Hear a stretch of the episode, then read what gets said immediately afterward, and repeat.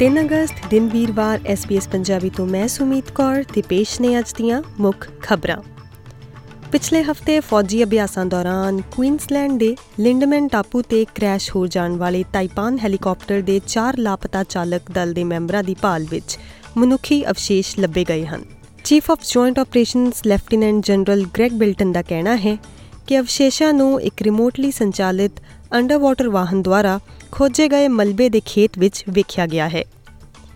New south ਵੇਲ ਸਰਕਾਰ ਦਾ ਕਹਿਣਾ ਹੈ ਕਿ ਇਹ ਯਕੀਨੀ ਨਹੀਂ ਹੈ ਕਿ ਹਿੱਤਾਂ ਦੇ ਸੰਭਾਵੀ ਟਕਰਾਅ ਕਾਰਨ ਸਥਾਨਕ ਮੰਤਰੀ ਦੇ ਅਸਤੀਫੇ ਤੋਂ ਬਾਅਦ ਰਾਜ ਦੇ ਹੰਟਰ ਖੇਤਰ ਵਿੱਚ ਕੋਈ ਵੀ ਪ੍ਰੋਜੈਕਟ ਪ੍ਰਭਾਵਿਤ ਹੋਣਗੇ ਜਾਂ ਨਹੀਂ।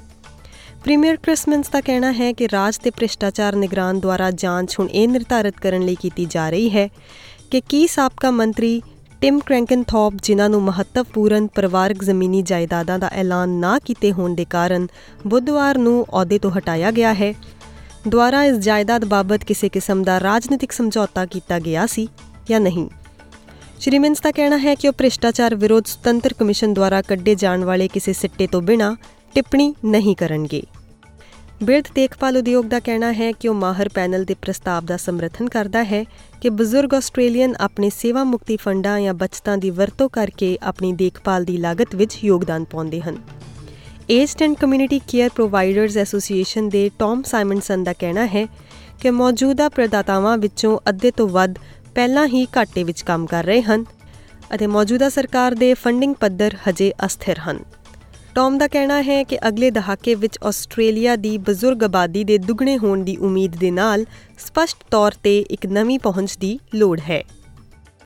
ਨਵੀਆਂ ਨੀਤੀ ਤਬਦੀਲੀਆਂ ਦੇ ਹੇਠ ਆ ਰਹੇ ਬਦਲਾਵਾਂ ਨਾਲ ਹੁਣ ਛੋਟੇ ਕਾਰੋਬਾਰਾਂ ਵਿੱਚ ਕੰਮ ਕਰ ਰਹੇ ਕਾਮੇ ਜੋ ਕਿ ਪਰਿਵਾਰਕ ਅਤੇ ਘਰੇਲੂ ਹਿੰਸਾ ਦੇ ਸ਼ਿਕਾਰ ਹੁੰਦੇ ਹਨ, ਹੁਣ 10 ਦਿਨਾਂ ਦੀ ਤਨਖਾਹ ਸਹਿਤ ਛੁੱਟੀ ਲੈਣ ਦੇ ਹੱਕਦਾਰ ਹੋਣਗੇ।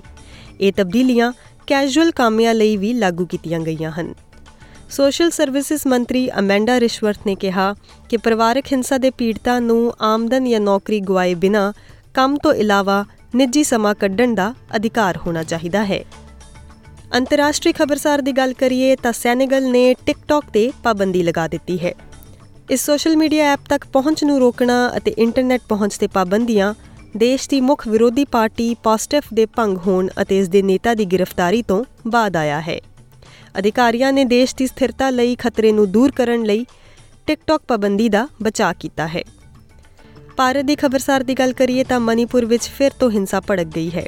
ਸੁਰੱਖਿਆ ਬਲਾਂ ਦੀ ਕਾਰਵਾਈ 'ਚ 17 ਲੋਕਾਂ ਦੇ ਜ਼ਖਮੀ ਹੋਣ ਦੀ ਖਬਰ ਹੈ ਅਤੇ ਇਸ ਦੌਰਾਨ ਹਿੰਸਾ ਭੜਕਣ ਕਾਰਨ ਇੰਫਾਲ ਘਾਟੀ 'ਚ ਕਰਫਿਊ ਲਗਾ ਦਿੱਤਾ ਗਿਆ ਹੈ। ਐਸਪੀਐਸ ਪੰਜਾਬੀ ਤੋਂ ਮੈਂ ਸੁਮੀਤ ਕੌਰ ਤੇ ਇਹ ਸਨ ਅੱਜ ਦੀਆਂ ਖਾਸ-ਖਾਸ ਖਬਰਾਂ।